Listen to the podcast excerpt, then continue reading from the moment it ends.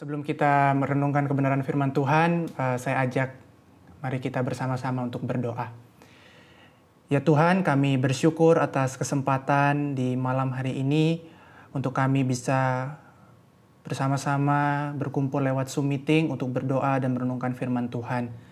Kiranya Tuhan yang menolong persekutuan kami, Allah Roh Kudus yang menolong baik kami yang mendengarkan dan juga hambamu ini yang akan memberitakan firman dalam segala kelemahan dan keterbatasannya.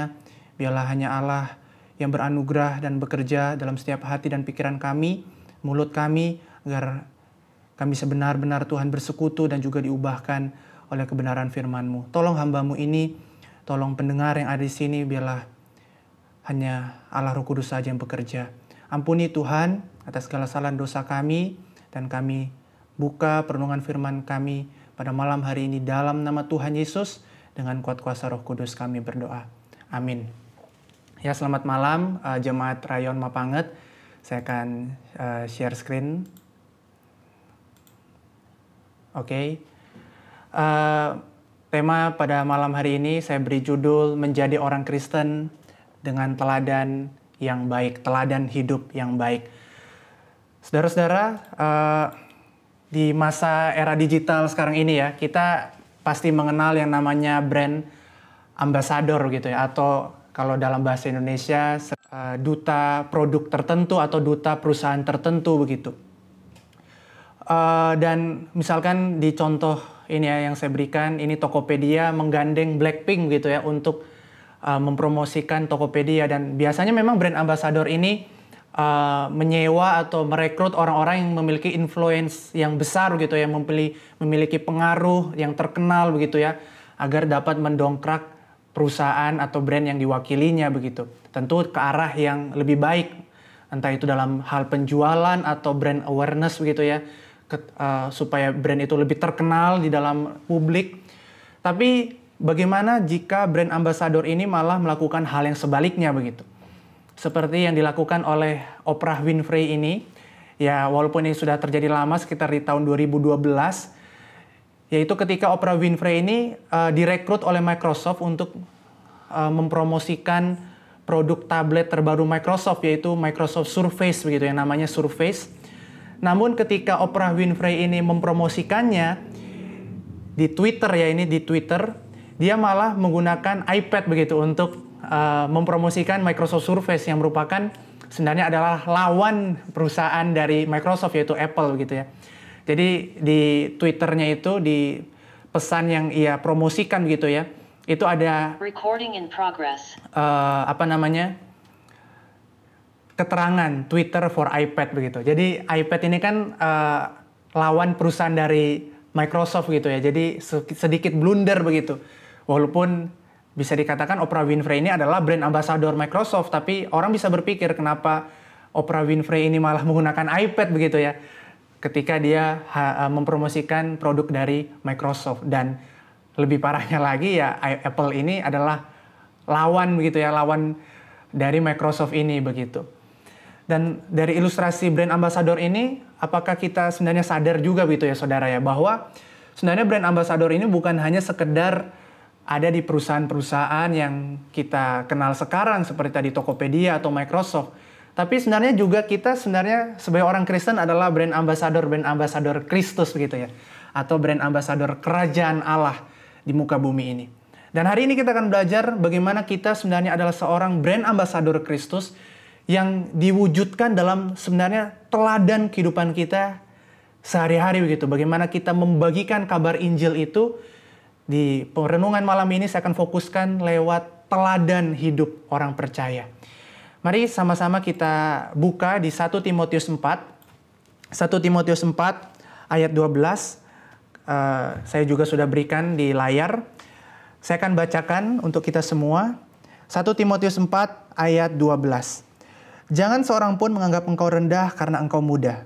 Jadilah teladan bagi orang-orang percaya dalam perkataanmu, dalam tingkah lakumu, dalam kasihmu, dalam kesetiaanmu, dan dalam kesucianmu. Amin.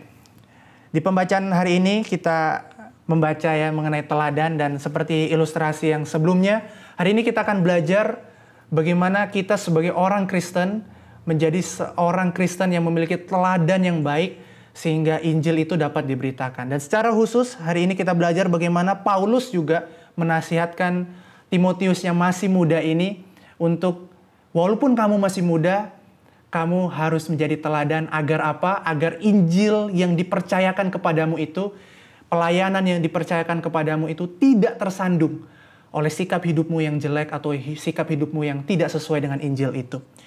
Dan hari ini kita akan belajar teladan ini. Saya akan bagi uh, poin renungan ini dalam dua poin. Yang pertama kita akan melihat mengapa teladan yang baik ini penting gitu di dalam kehidupan, khususnya dalam pekabaran Injil. Yang kedua kita akan melihat apa sebenarnya teladan baik itu. Kalau teladan baik itu penting, lalu teladan baik itu apa begitu ya. Mari kita masuk ke poin saya yang pertama yaitu mengapa teladan yang baik itu penting. Di dalam konteks pembacaan kita hari ini, setidaknya ada dua hal yang bisa saya jelaskan begitu ya, untuk menjelaskan konteks dari pembacaan ini dan menyambungkannya melihat betapa pentingnya begitu teladan kehidupan yang baik. Yang pertama kita mulai dari yang secara khusus begitu. Saudara-saudara, uh, surat 1 Timotius ini dituliskan Paulus itu memiliki sebenarnya dua tujuan gitu. Yang pertama yaitu secara khusus Paulus tuliskan untuk Timotius dan secara umum Paulus tuliskan untuk jemaat di mana Timotius melayani, yaitu jemaat Efesus begitu saudara. Nah secara khusus Paulus ini ingin tuliskan juga kepada Timotius, yaitu di uh, ayat yang kita baca hari ini, yaitu tentang kemudaan Timotius, yaitu tentang umur begitu ya. Kemudahan Paulus eh kemudahan Timotius ini beberapa penafsir banyak menafsirkannya seperti umurnya baru umur sekitar 30-an begitu ya Saudara ya. Ada yang mengatakan ini uh, kemudaan di sini itu berarti bahwa Timotius ini ya sekedar lebih muda dibandingkan Paulus. Gak tahu umurnya misalkan Paulus 60 ya mungkin Timotius ya 50 40 ya begitu ya. Tapi entah berapapun um, umurnya, entah berapapun umurnya, yang satu hal yang bisa kita ambil dari uh, pesan Paulus ini adalah bahwa kemudaan Timotius ini bisa menjadi sesuatu isu yang signifikan begitu dalam pelayanan Injil yang dipercayakan kepadanya. Dan ini mungkin menjadi sesuatu kemunduran mungkin ya, kemunduran karena ini bisa memundurkan Injil begitu, Paulus harus memberikan nasihat begitu kepada Timotius mengenai hal ini. Dan ini sesuatu yang penting bahkan ketika bahkan Paulus sampai menuliskannya begitu. Nah, di dalam kemudaan Timotius ini Paulus ingin mengatakan, "Tidak apa-apa kamu muda, ya sudah itu sesuatu yang tidak bisa kamu ubah juga. Tapi satu hal yang penting kamu harus menjadi teladan gitu. Jadi ketika ada masalah yaitu kemudaan Timotius, Paulus memberikan solusi yaitu apa? Yaitu menjadi teladan.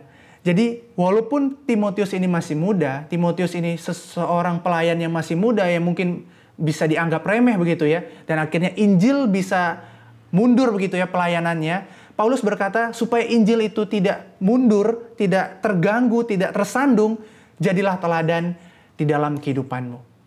Jadi ini seperti ada problem, seperti ada masalah ya, yaitu umur Timotius masih muda, lalu Paulus memberikan solusi, yaitu menjadi teladan. Dan inilah yang membuat teladan akhirnya menjadi penting, yaitu ternyata teladan kehidupan orang percaya, khususnya Timotius dalam teks yang kita baca hari ini, itu membantu pelayanan Injil ini tidak tersandung loh saudara. Ini sesuatu yang ternyata tidak bisa dianggap remeh. Dan yang kedua, secara umum yaitu secara di gereja Efesus pada saat itu, mereka itu hidup di dalam uh, budaya seeking honor, avoid shame begitu. Mencari pengakuan, mencari penerimaan honor ya, mencari penghargaan masyarakat dan menghindari yang namanya budaya malu begitu Saudara atau sesuatu yang uh, dianggap aib bagi masyarakat. Dan gereja hidup di tengah masyarakat yang seperti ini ya walaupun mungkin masyarakat sekarang juga ada ya budaya seperti itu, tapi mungkin tidak seperti dahulu yang begitu kental begitu saudara.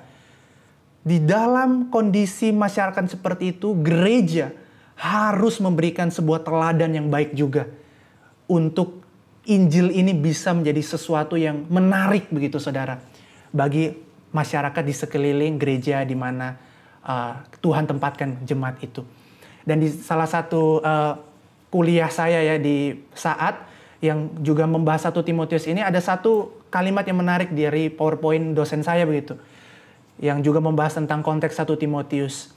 Dikatakan orang Kristen harus memperlihatkan wajah yang terbaik di tengah masyarakat Yunani Romawi. Dengan cara apa? Dengan cara hidup yang paling meningkatkan reputasi positif kekristenan tanpa mengkompromikan hal-hal yang esensial. Jadi kehidupan teladan yang baik itu sebenarnya untuk meningkatkan apa? Meningkatkan reputasi positif. Agar apa? Agar Injil bisa menarik dong. Seperti yang dilakukan oleh brand ambassador yang tadi ya, yang kita sudah lihat.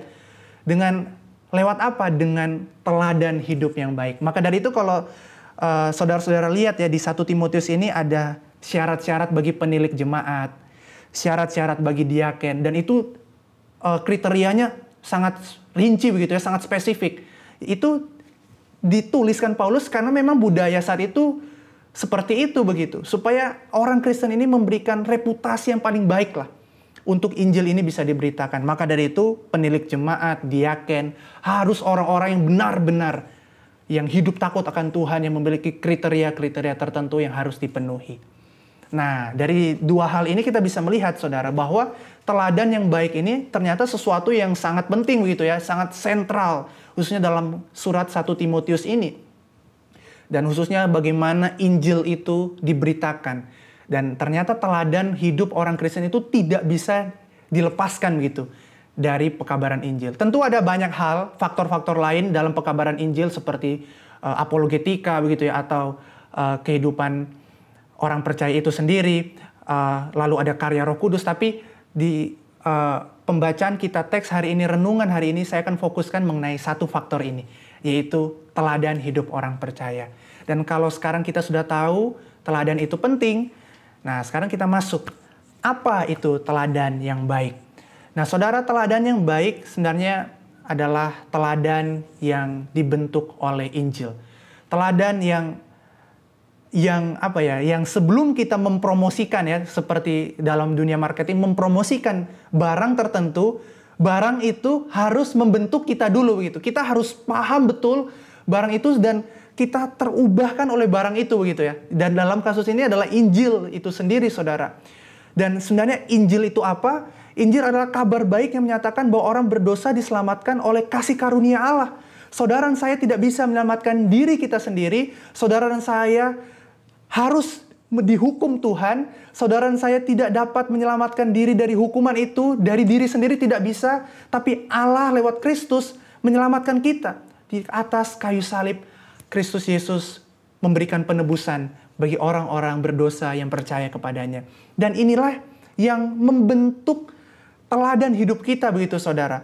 Saudara tanpa Injil dikatakan di Yesaya bahwa segala perbuatan baik kita adalah kain kotor di hadapan Allah, saudara. Karena hati dan motivasi kita tidak tertuju kepada Allah. Dan inilah yang membedakan kita dibandingkan orang-orang yang tidak percaya Kristus. Bahwa ada sesuatu yang berbeda dalam hati orang Kristen, yaitu Injil. Ketika kita sadar betapa kita berdosa, betapa kita tidak dapat menyelamatkan diri kita sendiri, eh, Tuhan mengasihi saya dan menyelamatkan saya. Lahir sebuah kasih yang meluap-meluap gitu saudara. Kasih yang besar kepada Allah. Wah saya sudah dikasihi, saya sudah diselamatkan. Saya mau juga membagikan itu kepada orang lain. Injil itu saya mau bagikan lewat apa? Lewat sikap hidup saya. Dan akhirnya teladan hidup kita itu terbentuk gitu saudara. Aduh, akhirnya kita berpikir, aduh Tuhan saya tidak mau nih Injil ini terhenti, Injil ini tersandung pemberitaannya oleh karena sikap hidup saya sikap hidup saya yang tidak sesuai dengan Injil itu sendiri begitu saudara. Dan ini dikatakan juga di 1 Timotius 1 ayat 16, Paulus ketika dia merefleksikan panggilan Injil, panggilan anugerah yang dianugerahkannya, dianugerahkan kepadanya, dikatakan di sana, tetapi justru karena itu aku dikasihani, agar dalam diriku dia menganggap dirinya apa? Sebagai orang yang paling berdosa. Anugerahnya apa? Yesus Kristus menunjukkan seluruh kesabarannya Agar apa? Agar menjadi contoh bagi mereka yang kemudian percaya kepadanya dan mendapat hidup yang kekal. Saudara ketika Paulus menuliskan bagian menjadi contoh ini ya, menjadi contoh bagi mereka, tidak mungkin dong Paulus saat itu tidak hidup sesuai dengan Injil atau dia masih hidup berkecimpung dengan dosa-dosanya. Bagaimana orang bisa percaya kepada Kristus? Toh Paulus orangnya seperti itu begitu ya. Bagaimana orang in, Injil bisa menarik bagi orang-orang kalau Paulus masih hidup dalam dosa, apa bedanya begitu ya. Jadi Paulus di sini juga sedang mempertunjukkan bahwa teladan hidupnya juga yang sudah diubahkan itu penting bagi pekabaran Injil bagaimana orang dapat percaya dan mendapat hidup yang kekal. Tentu orang percaya, orang dapat diubahkan itu murni karya Roh Kudus. Tapi Allah Roh Kudus dapat bekerja lewat kehidupan kita. Dan mungkin uh, saya juga percaya bahwa memang kekristenan ini tidak berdiri dan jatuh gitu ya dalam sikap hidup orang percaya atau bisa dikatakan, oh kekristenan akhirnya salah karena orang Kristennya hidupnya salah. Tentu tidak seperti itu, karena kekristenan berdiri di atas dasar Alkitab yang teguh, yang tidak berubah. Tapi saudara bukan berarti karena, oh kekristenan itu berdiri, Injil itu berdiri di atas Alkitab yang teguh, ya udah saya hidup terserah saya begitu ya. Tidak seperti itu juga. Tapi Injil itulah yang seharusnya mengubah kita. Walaupun memang karya Roh Kudus yang uh, menyelamatkan orang berdosa, tapi saya mau dipakai Tuhan lewat teladan hidup saya ini yang diubahkan Injil. Dan di dalam ayat yang telah kita baca tadi ada banyak hal yang Paulus katakan secara spesifik begitu ya, yaitu menjadi teladan dalam perkataan, dalam tingkah laku, dalam kesetiaan, dalam kasih dan dalam kesucian. Mungkin dalam kehidupan sehari-hari ada beberapa contoh ya yang bisa, saya sudah pikirkan. Mungkin ketika kita punya toko begitu ya, punya ju usaha, punya jualan gitu. Mungkin kita bisa menjadi teladan itu di dalam ketika misalkan kita menyambut uh, para pelanggan yang datang, para pembeli yang datang dengan kasih, dengan senyuman, dengan sopan santun. Sehingga orang yang datang ke toko kita itu atau ke usaha kita itu bisa merasakan kok beda ya belanja di toko orang Kristen dan belanja di toko orang non Kristen begitu. Dan akhirnya uh, orang itu menjadi bingung gitu. Jadi kok bisa ya? Apa ya bedanya begitu? Dan akhirnya kita bisa masuk sana uh, dengan Injil. Dan ketika kita melakukan itu semua, kita mendasarkannya dalam Injil. Jadi ketika kita senyum, kita kita mengasihi orang, pelanggan-pelanggan kita, kita sadar saya mau Injil ini diberitakan juga bagi mereka. Maka dari itu saya tidak mau uh, melayani pelanggan dengan cuek, dengan cemberut, dengan marah-marah, dengan tidak jujur nanti Injil tidak diberitakan. Nah, itu sebuah pembedanya di situ, yaitu karakter teladan yang dibentuk oleh Injil. Mungkin juga di dalam uh, kehidupan kita bertutur kata. Misalkan ketika kita orang menyakiti kita, uh, ada orang yang memaki kita, saya tidak mau membalasnya dengan maki-makian. Tapi saya tahu saya pun dulu orang berdosa, saya dulu pun orang yang melawan Allah, tapi Tuhan mengasihi saya. Saya tidak mau membalas kejahatan itu dengan kejahatan, tapi saya mau mengasihi sebagaimana Injil juga telah mengajarkan saya bahwa Kristus mengasihi saya. Atau mungkin di dalam kehidupan sehari-hari yang lain mungkin kita menjadi teladan yang baik ketika kita tidak misalkan miras, tidak minum minuman keras, kita tidak merokok karena merokok adalah sesuatu yang tidak menyehatkan dan tidak berguna, malah merugikan orang lain. Atau kita mungkin melakukan uh, di dalam kesetiaan kita kepada pasangan kita, di dalam kesucian kita, kita menunjukkan sesuatu yang berbeda atau di dalam kasih kita di tengah kita ya, uh, tetangga kita begitu ya di tengah masyarakat, kita mau membantu orang-orang yang kesulitan, mungkin kita punya berkat lebih, kita mau membuka mata kita kepada tetangga di kiri dan di kanan, belakang, depan rumah kita. Dan dari bantuan-bantuan itu kita bisa membagikan Injil, kita bisa membuka relasi, dan bersahabat, dan orang bisa melihat sesuatu yang berbeda di dalam kehidupan orang percaya. Dan itulah yang seharusnya kita, apalagi di bulan misi ini, untuk menjadi seorang misionaris-misionaris di dalam kehidupan kita. Sekali lagi misionaris uh, yang hidupnya itu memiliki teladan yang baik. Dan kita bisa mengambil bagian di sini saudara bagian yang mungkin sederhana, tapi tidak bisa digantikan atau dilupakan, yaitu menjadi seorang misionaris, menjadi seorang pekabar Injil yang dapat dibaca begitu saudara lewat kehidupan kita sehari-hari. Saya akan tutup renungan ini lewat sebuah quotes begitu ya, ungkapan dari John Calvin, seorang reformator gereja. Dikatakan, we must make the invisible kingdom visible in our midst. Kita harus membuat kerajaan Allah yang tidak terlihat itu menjadi terlihat di dalam kehidupan kita sehari-hari, di tengah kehidupan kita sehari-hari. Lewat apa? Lewat teladan kita yang dapat dirasakan, dapat dilihat oleh orang-orang yang belum mengenal Kristus. Dan akhirnya orang bisa melihat dan mengenal Kristus tertarik karena kita ada menjadi brand ambassador Kristus yang baik begitu saudara. Dan ketika kita merasa gagal dan ketika mungkin kita merasa Tuhan saya tidak menjadi brand ambassador yang baik begitu, teladan saya gagal, itu hal yang wajar. Saya pun juga sering kali gagal dalam menjadi teladan yang baik. Dan bahkan dalam banyak kesempatan malahan lebih banyak gagalnya dibandingkan berhasilnya. Tapi anugerah Allah itulah yang telah menerima kita di dalam di saat kita masih berdosa, anugerah yang sama yang akan memampukan kita berdiri dari kegagalan kita, bangkit dari kegagalan kita untuk kembali mengasihi Tuhan, menjadi teladan yang baik di dalam kehidupan kita sehari-hari. Amin. Mari kita berdoa.